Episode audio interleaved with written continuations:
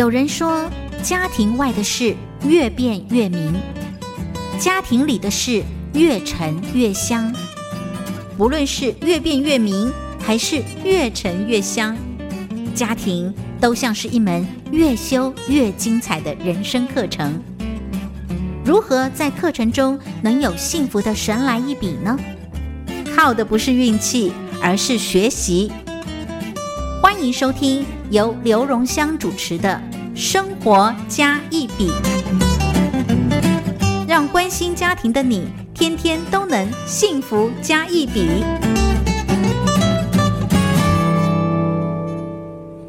听众朋友，大家好，欢迎收听佳音电台的生活加一笔，我是节目主持人刘荣香，非常开心在每个礼拜一的五点到六点钟，在空中跟你一起来聊生活中大大小小的事情，我们都尝试从家庭的视角回来看这一些事情，我也非常渴望我们能够听生活加一笔，让我们的幸福天天都可以加一笔。今天在节目当中为我们幸福来加一笔的呢，啊，依然是我非常非常。特别的一位恩师，就是黄乃玉老师。老师先跟听众朋友吼一声。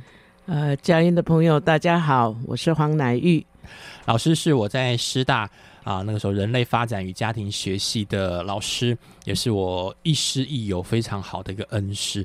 认识老师二十多年，在老师的身上，其实我看到了好多呃，不是。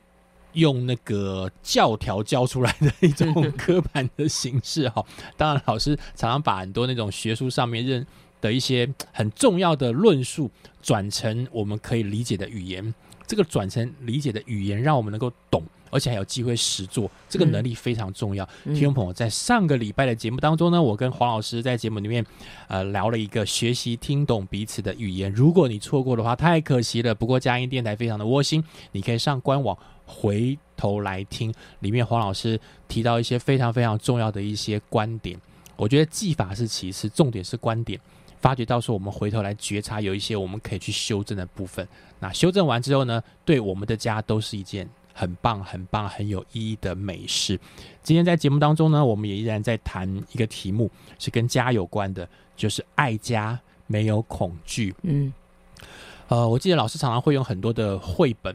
来分享很多点题的故事，当然各种不同的故事都给我们很多的提醒。老师也常常在呃，不管延伸到不同的绘本故事里面，常常也会提到一些实际的例子。嗯，好，可能后面延伸让我们知道，很多人爱家都有不同的方式，嗯，但很多人也是用恐吓的方式，让我们不得不爱家。哈，老师，我们今天再聊聊这样题目了。我又重新当一个仔细听老师说故事的学生。哎，对。我想，其实生活里面就很多故事啦，对哈。那，呃，我我我我觉得，我最近对恐惧这个这个情绪哈，或者说这种 feeling 特别有感觉哈。呃，一方面可能在呃有一些互动的的机会，那我就发现，呃。有一些人，他明明是有那个能力去做什么事情，可是他心里好多害怕，对，以至于他可能，呃，就一直都都活在一种自限里面啊，自己的限制，他不敢跨出去，因为他觉得他很多恐惧，就是在他也许生活经验里面就太多过去的经验。限制了他，可是再回过头来我看哦，就是说，其实那个可能跟我们自己从小到大，大人很很习惯用的一种教养的方式，就是吓他。我我有一次就听到有一个人在形容一个小孩，嘿，就我就说那他在谈一个小朋友，他就说，吼，伊拢无惊半人。他在讲那个孩子，就这句话不晓得为什么就让我非常的 impressed，就觉得，哎，他为什么觉得这个小孩都不不惊半狼，就是他都不怕不怕谁这样？那我就想说，哎，他为什么要怕谁呢？对，是怕坏人吗？还是怕怕谁呢？对。可是因为是台语表达的，所以我就想说，那个“惊”其实是代表很多东西。话再说回来，所以其实那也是很多年前了。我就一直在看大人，呃，在教养孩子的时候，常常用用怕、用恐嗯恐惧，而这这个东西在我们呃，如果在学儿童教养的的儿童发展的人来看，就觉得这不是一个健康的方式。嘿，就是其实所所有教养的书都会觉得用鼓励，对不对？鼓励你没有关系，不用担心，不用怕跌倒，不跌怎么会？哎，谁骑脚踏学脚踏车没有摔过啊？我还摔到头打到那个砖头，差一点脑震荡了。对，就当然我运动细胞比较不发达。我是说，其实任何的学习就代表受伤，代表那个。可是，可是至少我周围看到很多人就是，呃，就是慢慢在这个中间用恐惧来筑起来，就呃，譬如说父母觉得要管孩子，孩子又不听，他就开始凶。哎，凶这个这个行为，它代表的是些什么？我们为什么要对人家凶？我觉得一方面对父母来讲，哈，当然是一方面，我们都可以理解，他用凶是最快达到效果的，最最快让对方怕，马上对让你对怕，怕，然后镇住你之后，你就会听我后面讲话。哦，有没有说服我不重要，但是我不希望接下来你会动手，嗯嗯 所嗯以就停。有时候很紧急的时候，你也非凶不可。嗯，对，不是都不能凶吧？对，因为真的孩子根本危险的时候，对对你当然会这样做。你就是很凶。可是有时候就是说，你会发现，当你觉得凶很有效的时候，有时候就开始，比照办理。对对对，就是过度的使用。那好，回到头来，就是说，在我那个年代，很多小孩是很怕大人的，嗯，对，因为大人体型比你大，他资源比你多，对你所有的需要都要靠大人给你，哎，而且他也不需要理由，他可以打你，他可以处罚你。好，大人就可能包括老师，包括学生，啊，很多老师更是，就是藤条嘛，我们那个年代，现在说不可以打，可是那个又是另外 story，我们后面会谈老老。师就算藤条不出来，我只要跟大家说，你没有做好的话，这个糖就不给你吃。哇，他就开始紧张了。每次糖至少还不会 恐惧，对，然后所以所以那个呃那种怕，就是变成我们把那个怕跟权威又是结上了。那如果这个中间你没有一种一些经验去改变这个你的这个观念，其实你会发现在职场上很多人也是，就是他会怕主管，嗯，他会对人的那个就是说，今天你是有权利高于我的，我就要怕你；可是权力低于我的，我就要让他怕我。嗯，你不觉得在职场上这样的也蛮普遍？这种恐吓式的管理比对。例，一直到现在都很容易，对对对，很容易延伸下去，因为学的最快。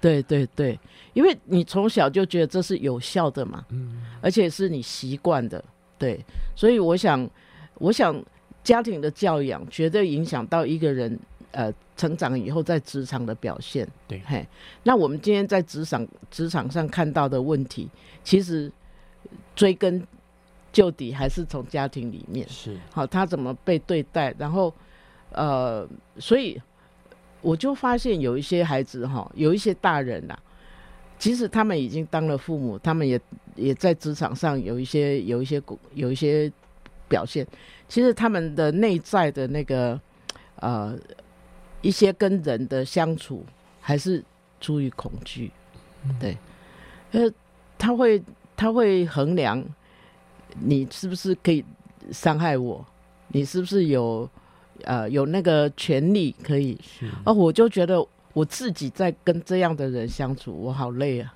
对，因为他等于是惊吓过度的一个一个小孩，他里面是一个惊吓过度的小孩。所以有时候变成说很多学生或者其实老师是一个关爱的心的，对，可是那些学生看到老师之后，心里面就在揣测老师现在到底在想些什么，对对会不会等一下我动辄得咎，老师突然对我怎么样？对所以他做的所有东西都在讨好老师。，对，或者是很玻璃心。是你只是多看他一眼，他就觉得说：“哦，老师在瞪我。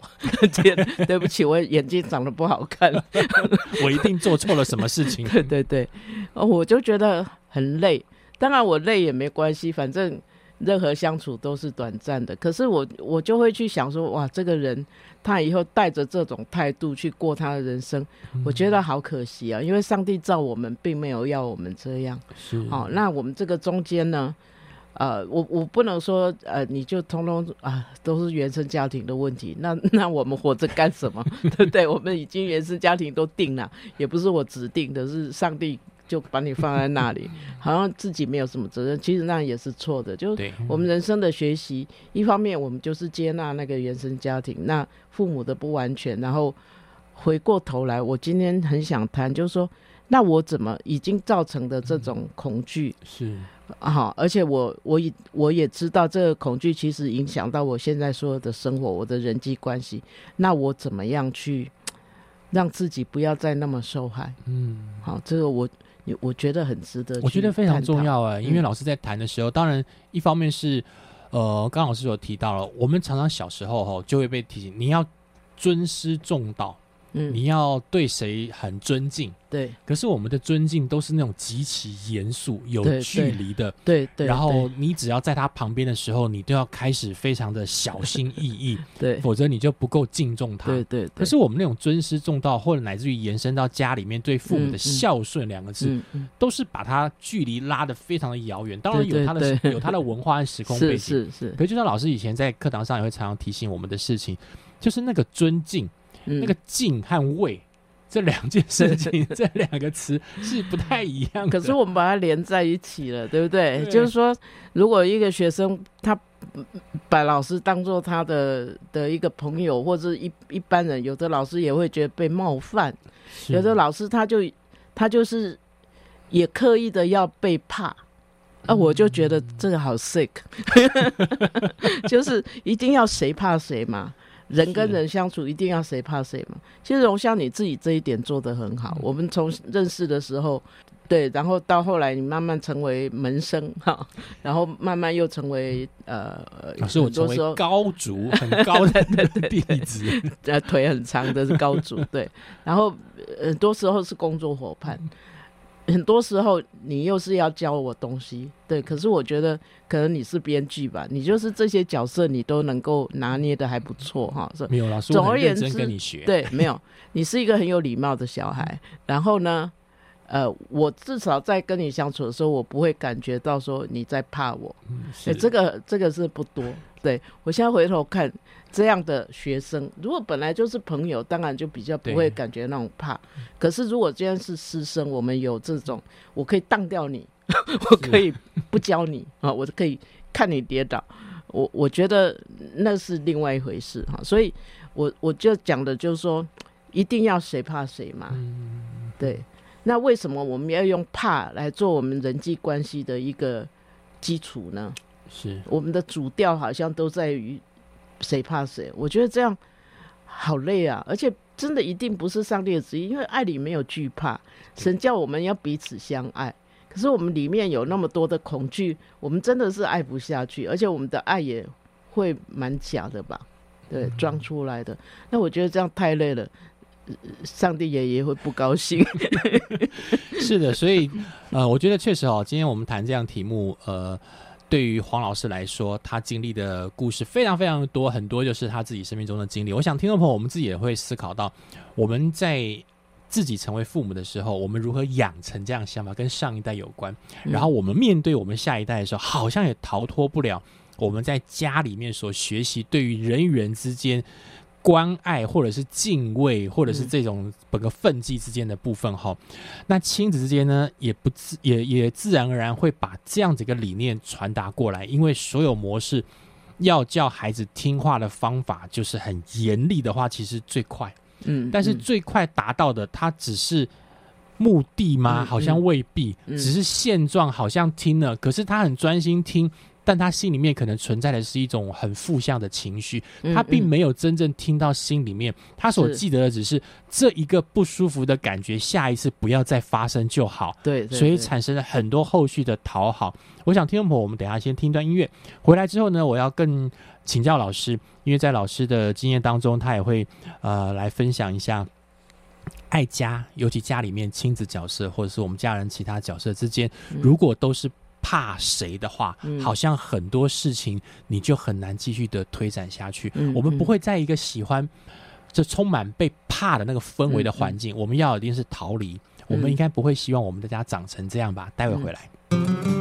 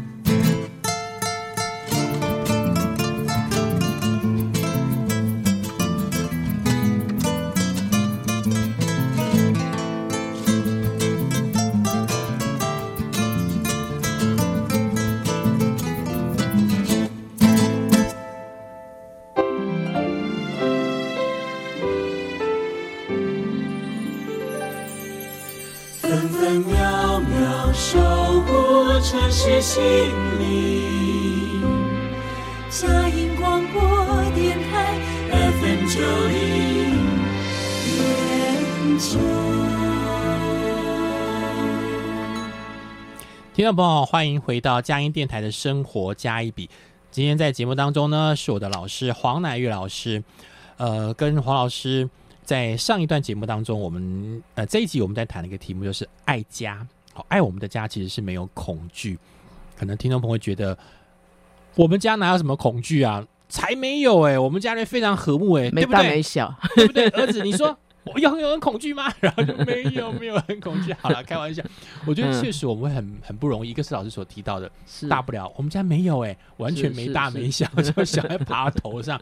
好了，家可能有不同的形态，对或者是不同的教养方式，但嗯终究我们还是会提醒一件事情：如果我们的家会不自觉的，我们在面对教养的时候，嗯我们采取的方式是恐吓。嗯恐吓的时候，当然上一集到一些可能他的一些背是景。是那我觉得更重要就是老师有有提醒的，在人与人之间的相处，一定要不小心落在谁怕谁吗，嗯，因为一嗯怕之后，可能就像老师提的，是可能会有好多好多负向的东西就会是出现了。是是好。呃，我们在这里讲的是一般的家庭哈，可能有的听众会呃嗯脑中就想到哎恐惧，那会不会是暴力家庭？嗯对不对哈？那呃，我想我们今天 focus 的不在于那种比较极端的暴力家庭，哎，就是一般家庭。是呃，其实暴力家庭哈，的确他们就是就是除了恐惧还是恐惧。啊我曾经有一个学生，哇，那个家庭真是不堪，他来念研究所了，可是就是他就是像个刺猬一样，因为他的他的家庭就是充满恐惧。好，不过也也觉得呃很有恩典，就是他后来信主了，然后他慢慢在这个信仰的过程中间，他很认真的让自己脱离那个恐惧，现在是一个很健康的人。哇啊，好不容易，好不容易哦我都因为我们也是一直都保持联系啊，因为他的那个家庭是比较特别的，因为通常一般来念研究所，家庭都还不错、是啊，他是比较极端例子。那我们在讲一般家庭就没有恐惧吗？我们也许不是那个呃打骂那种，对，可是我们还是用一种隐形的暴力，我常说隐形暴力啊，也许是一个眼神啊什么，嘿，因为我们想要让孩子就就范，我们想让家人就范，我们想让老公就范，我们可能就是用眼神哦，那个那个比无情更严那个重，压力超大的耶，对对。静静的了，对，然后如果如果对方还没有接受，你就觉得说你你是你是迟钝了，你是怎么样这样对，所以总而言之，就是说，其实这种啊、恐惧，嗯。其实在一般家庭它也是一直都存在的，对，因为我们不经意的在使用它。然后我就要跟大家提到一件事情哈、我我在上大学的时候，那时候在我们年轻的我们同学，我们住宿舍嘛，然后就有几位基督徒的同学，他们那时候好像有一个读书会之类的，在读一本书，叫做《为什么我不敢告诉你我是谁》。哇老师这个书名好有意思，对，然后我一开始也是，哎，那时候文青嘛，那十几二十岁，我对这个书名感到很有兴趣。为什么我不敢告诉你我是谁？对一个刚上大学的人来讲，呃，我也是在找我是谁，对，可是我都不知道我是谁，我怎么敢？对，我是说这个书名让我那时候，我现在到现在还印象很深刻。哎，为什么我不敢？我不敢的意思是我已经知道我是谁，可是嗯我因为怕你，所以我不敢告诉你我是谁。我怕你看不起我，所以我不敢告诉你我是谁。那一种就是说，因为 I'm not sure，我不知道是我根本不太谁，清楚啊，所以我怎么告诉你我是谁？这样嘿啊，总之呢，我也我也跟着人家哈，就是附庸风雅，就好像我也是文青，我也是来台北念大学的，而且还是辅仁大学这样哈。那呃。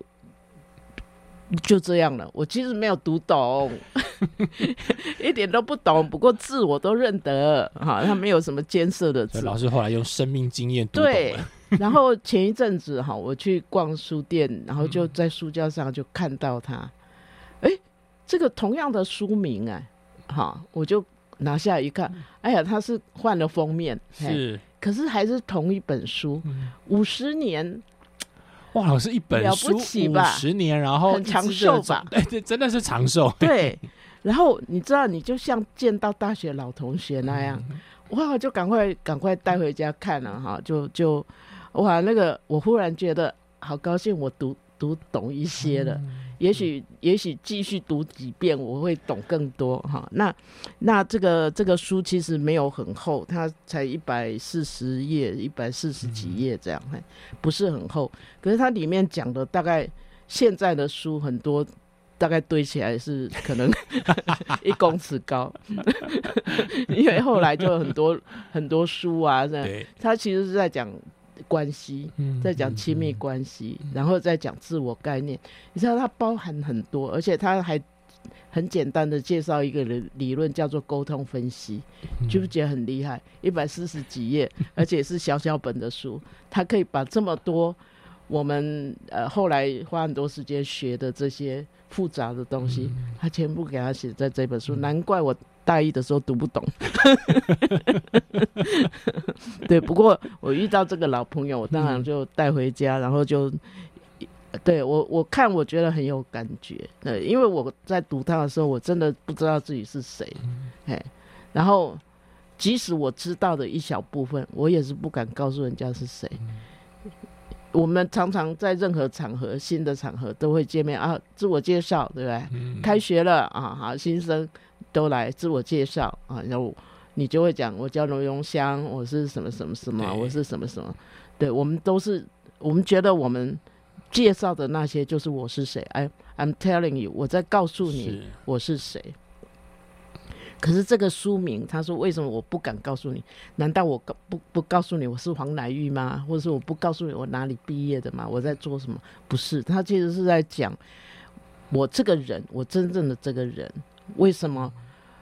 其实我们都隐藏，然后我们隐藏到自己都找不到。嗯是哎，我我真的是到了这个年纪，到了生命经过接触过这么多不同的人，见过不同的场面，然后走到今天，我就觉得说，哇，这个书真是这个时候读，好三回回回过头来，在这个时候五十年后，他这本书出版五十年，我一看我都觉得好感动哦。然后前面有请一位那个朱炳新神父，是，他是一位很有学问的神父，然后他呃，在一九七三年，他在更新心理辅导中心。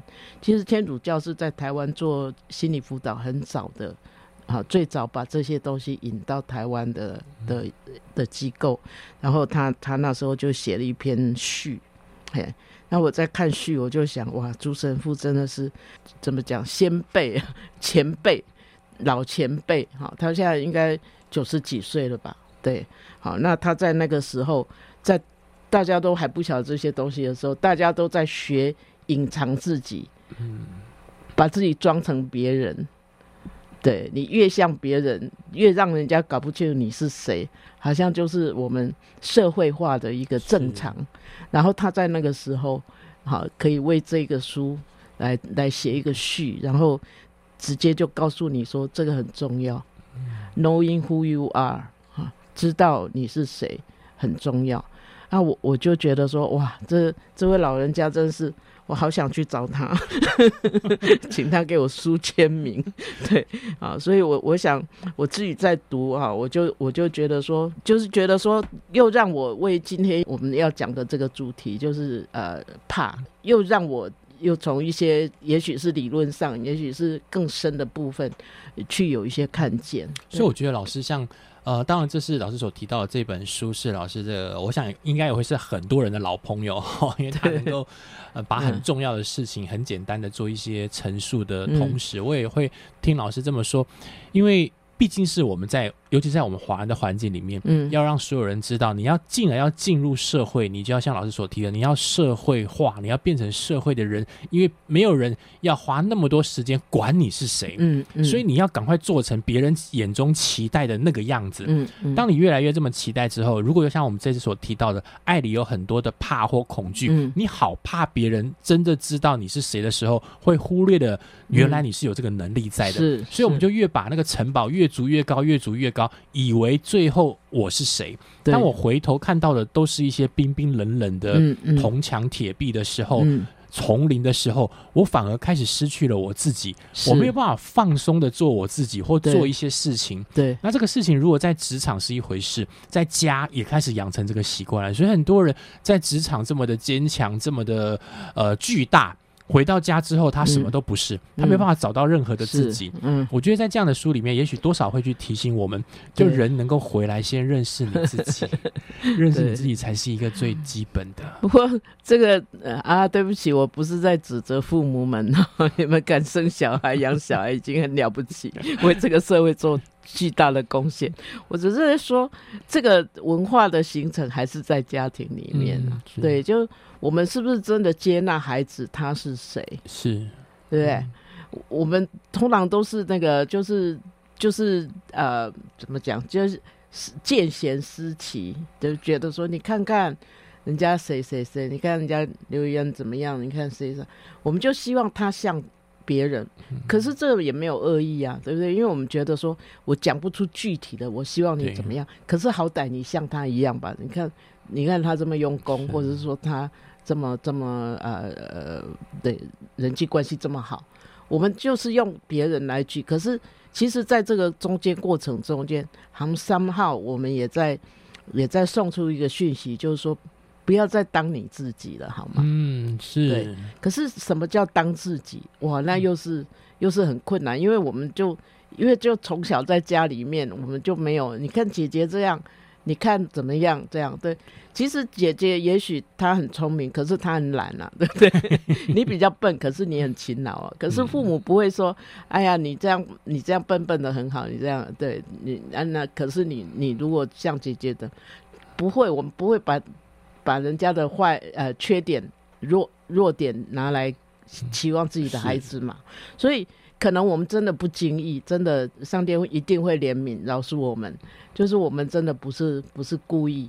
要这样讲，好，我我自己其实当老师的过程，我也发现有一些学生，当他在走不出他自己的时候，我也会，我就会举说，哎，其实，呃，这件事情，那个谁谁谁也遇过类似的，那他后来怎么解决？我其实并没有意思要你就学他那样解决，可是我又发现有一些学生就会很敏感的。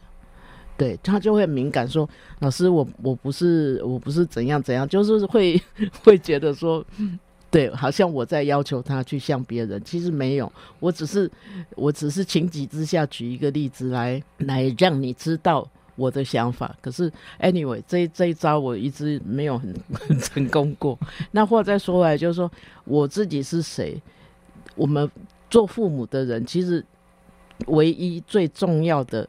就是让孩子，因为他在从你家出生，他有你的基因，然后你怎么去看他，他绝对不会跟你一样，因为还有一半 基因是另一半的，对不对？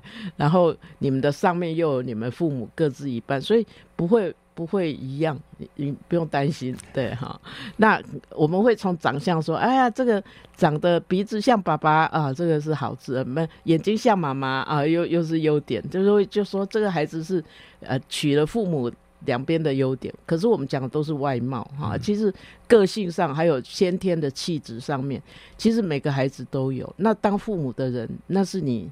你在你是一手的嘛？那其实当父母很重要，就是要做这件事情。你有没有教他小提琴？Doesn't matter。你有没有放教他去学英文？其实也是其次。哎，可是很重要就是让他知道自己是谁。可是很多父母很担心，就觉得说这样会不会人家不接受他？嗯，嘿。好，那这个就下回再说了。所以我觉得，没有，我觉得我们待会儿可以讲。对，我觉得实际上面确实是，呃，做父母的，我们总是希望我们的孩子能够拥有最好的一切。对对。那我们想要想要让他未来能够有一个呃很好的一个呃出路，我想这无可厚非，一定会这么做。那以至于我们当一个孩子要能够走到一个。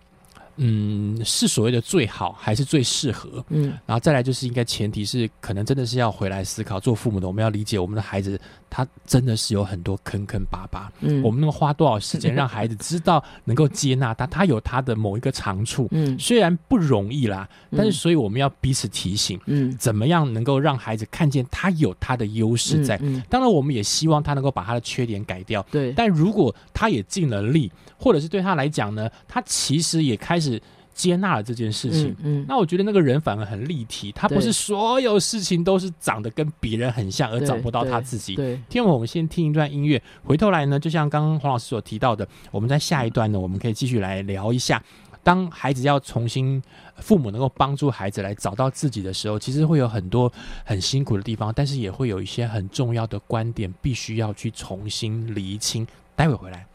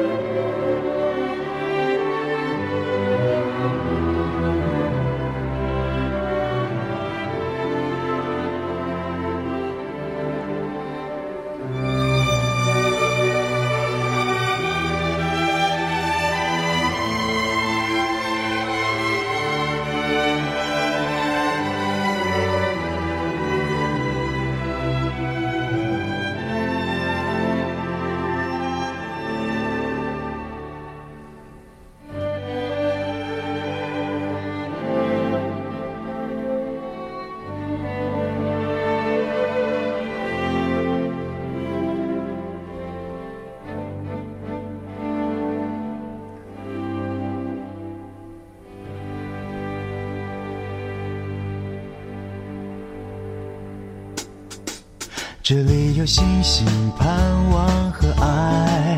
分享喜乐，祝福平安，分秒守护城市心城。市心灵 FM 九零点九，佳音广播电台。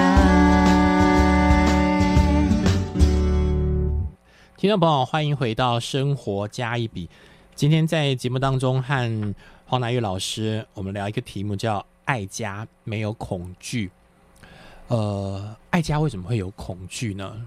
我们都知道不可能会有恐惧啊，但是仔细想一想，好像常常会有怕来怕去的事情。嗯因为人与人相处总是如此嘛，在家也是这样子我想，呃，在老师的分享当中，老师也特别提到一本书，我也觉得里面有一些重点、重点提醒。字字珠玑，我都嗯在休息时间拜托老师 分享个几句，让我们能够彼此来是呃彼此互相提醒吧。因为我觉得是真的像老师所口中所所提的这么多年前的一些书，到现在还能够继续长存，一定有它非常非常重要的提醒。对啊，我真的很惊讶啦，因为我觉得很多年轻时候看的书，现在根本都绝版了嘛。对，那我自己在重读，它其实它里面有修改过，我有问过出版社，他们有再把它 modify 一下，这样，因为早期比较粗糙啊。可是我们已经读的好像有煞有一回事啊。那现在它。其实我后来发现，我们呃近期我们在家庭方面、婚姻方面，呃，在做的很多很多 program、很多的方案或者是什么，其实回过头来还是建立在这样的一些观念上面哈、嗯譬如说，它里面有一段我觉得很很很棒的那个，就是说，因为它书名叫做《为什么我不敢告诉你我是谁》。诶，早期很早名字那么长的书名，现在很流行，对不对？好、现在流行书名很长。好，他说，如果我告诉你我是谁，你可能会不喜欢这个谁，而这个谁却是我仅有的一切。我只能了解那么多的我，而那还是因为我信任你，所以才有勇气告诉你。你看他这句话其实回答了他的书名，嗯对。是那那其他部分他对就是非常的精简的有有讲一下，就是其实回过头来，并不是我们刚刚在讲说你要知道自己是谁，接纳自己是谁。一个家庭，你父母给孩子最大礼物就是让他知道自己是谁，是除了你的姓名跟你的籍贯。我们以前要写福建惠安人，好好，话再说回来，你是谁？就我从小都会，父母就是说你就是怎么样，好，中间也有批评的口气，可是也许那些也是他观察到的。你就是调皮，你就是过动，好，你就是嘿，你就是爱耍嘴皮子之类的，哈。我们会给孩子这些，我们说标签，或者是说是是批评，可是其实那个只是口气跟 跟用词的问题。你你说我那个爱耍嘴皮子，其实从某一方面讲，你也是在讲我口才不错，不是吗？对不对？哈，要不然怎么耍得出来呢？对哈。然后呃，我从小很喜欢 argue，就是也不是跟人家争辩，可是我很喜欢说道理。哈，所以曾经有一段时间，我爸觉得我应该去当律师啊，算了，我后来才知道律师也不是在说道理的。重点是老师还能够说服很多人。对对对对对对，所以可是这些 information 都是让我知道我是谁。好，接下来就是说，我知道我是谁以后，并不表示我在跟别人相处的时候，我就要拿那个真我出来跟人家直接就对对决，对不对？因为那你就期望人家都接受你，no，这个社会是一个很复杂，它是一个舞台，它有不同的剧在演，对。那我们在不同的剧本里面，我们也不同的角色。你重点是，我觉得这本书在提醒我们，就是说，你不要入戏太深。虽然很多时候你是扮演这种角色，你是在扮演老师的角色，你是在扮演一个一个朋友的角色，哈，你是女儿的角色，可是你要知道你是谁。是你在扮演那些角色，你就去学怎么把那个角色演好。可是回回过头来看，有时候我们太我们说太社会化哈，这个这个词，其实其实真正的意思是说，我们有时候入戏太深。那我就以为我是一个很厉害的人，我是一个很能干的人，其实不是，只是旁边的人帮你很多，对哈。我曾经我常常也会有这种误解，对。可是可是要面对自己，其实也很难。啊，我觉得幸好我们有信仰，我觉得信仰在这个时候就很重要，因为在信仰里面，不是你跟教会的人怎么活，是你单独面对上帝的时候，你跟上帝。一对一，嘿，然后，然后你跟上帝在讲话的时候，其实那个时候神会让你看到你是谁，对，好，然后我们接接纳了这个，我们感谢，我们，我们，我们就是 appreciate，我们欣赏，嘿，我们悦纳 上帝所造的这个人，对，当我们在出去面对家人、面对社会的时候，我们去扮演一个合适的角色。我觉得这是一个比较圆满的人生。可是，当我们没有这种自己面对上帝去认识自己的时候，我们一下子就很容易跳到各种角色里面。你不觉得很多演员不不能说很多，就是有一些演员入戏太深，人生过得很惨。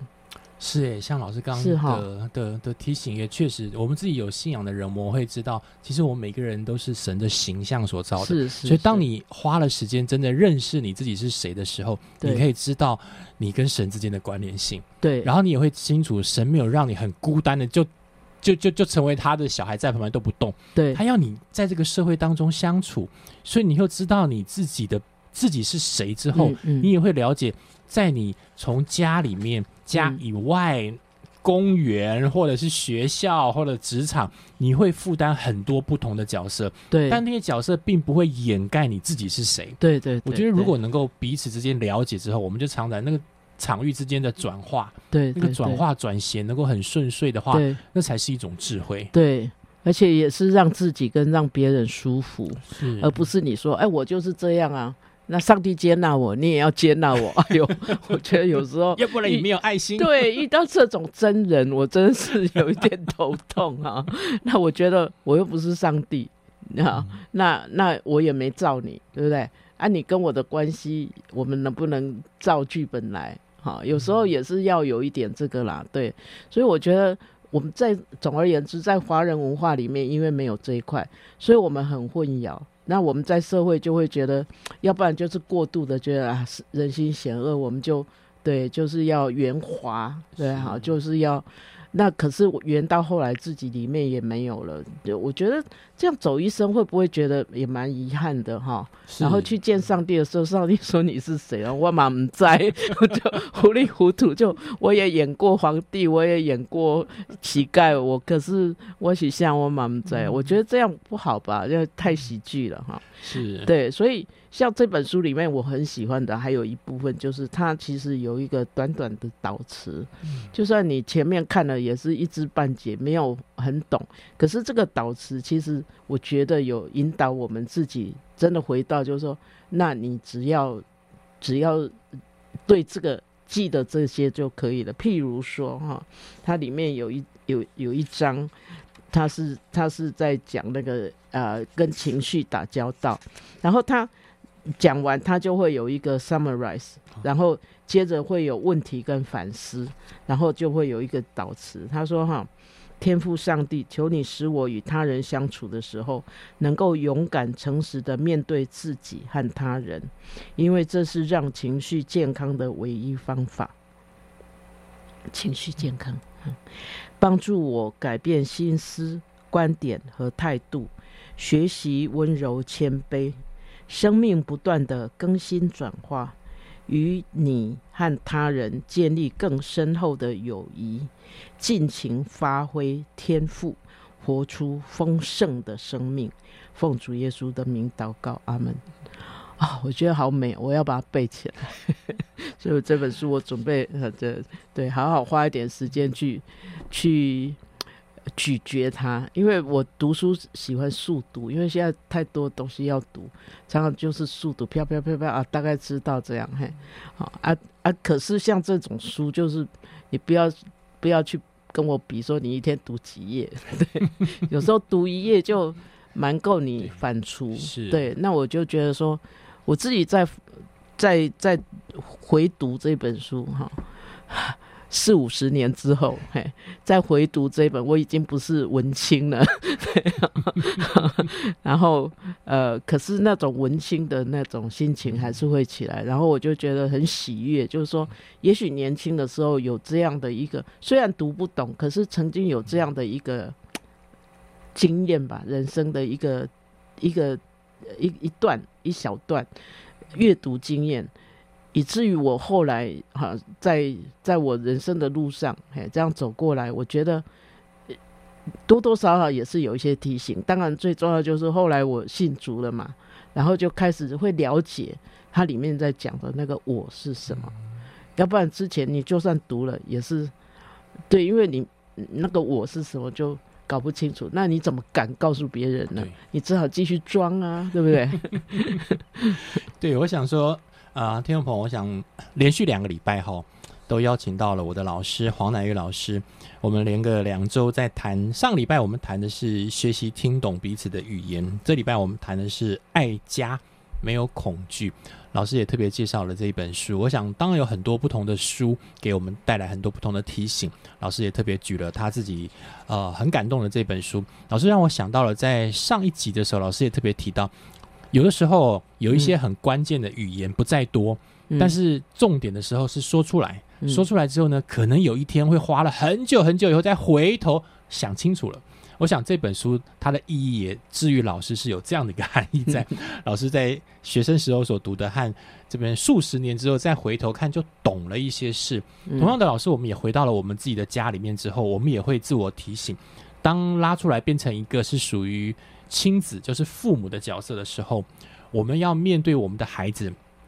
我们有好多好多对孩子的一种期望，对孩子的一些渴望，我们希望他未来嗯不管是功成名就，未来能够光宗耀祖，我想对华人来讲都是很重要的一件事情。嗯嗯因为毕竟我希望把我最好的能够给我的孩子，嗯那只是对他们来说，那是不是他们所要的，还有他们当下能不能懂，那是另外一回事。对，但我们终究在学一件事情，就是了解孩子他的语言的同时，嗯。今天在节目当中，老师给我们一个更棒的一个提醒，他发现到说，呃，教导我们的孩子，一个是未必要谁怕谁这件事情，嗯。再一件事情是在面对我们孩子教育的同时，我们要先让孩子能够知道一件事情，就是帮他能够认识他自己是谁。我觉得对我是一个蛮大的提醒。那家长如果要期待让孩子有机会能够认识他自己是谁，可能我们自己要先对学习练习，自己知道自己是谁。知道自己是谁以后，其实就不会有那么多恐惧。嗯，是哈、对，因为有很多恐惧是因为也不知道自己是谁，都当然更不知道别人是谁，然后互相就演来演去，猜来猜去，很多虚招，然后就很产生很多恐惧啊，不是吗？是哈所以我觉得回回过头来啦，就是说，其实还是回到那个嗯真正的核心，就是、嗯呃知道自己是谁，然后去面对他，悦纳他。谢谢老师在节目的最尾声呢，给我们一个很好的一些提醒哈。我觉得人的一生要回头来看到我自己是谁，最后发觉到说，原来我们有信仰的人会知道，我们最后找到了一个形象，那个形象是我们的阿巴父神。把那个形象找到之后，你会很轻松自在的，然后练习，不会一次到位，嗯慢慢练习，开始接纳身边的谁与谁。是，然后孩子看见我们爸妈原来是蛮放松的过一些生活，而且不是没有原则的过一些生活，慢慢他也会练习。他会羡慕这件事的话，他有一天也可以比照办理，成为这样的人。听众们，我非常开心哈，在今天的连续两周都跟我的老师黄乃玉老师来呃谈有关家庭的不同的议题，相信以后有机会一定会再请老师在节目当中继续的来聊老师在生命当中不同的体会。亲爱的朋友，我们就下礼拜空中见喽，拜拜。拜拜。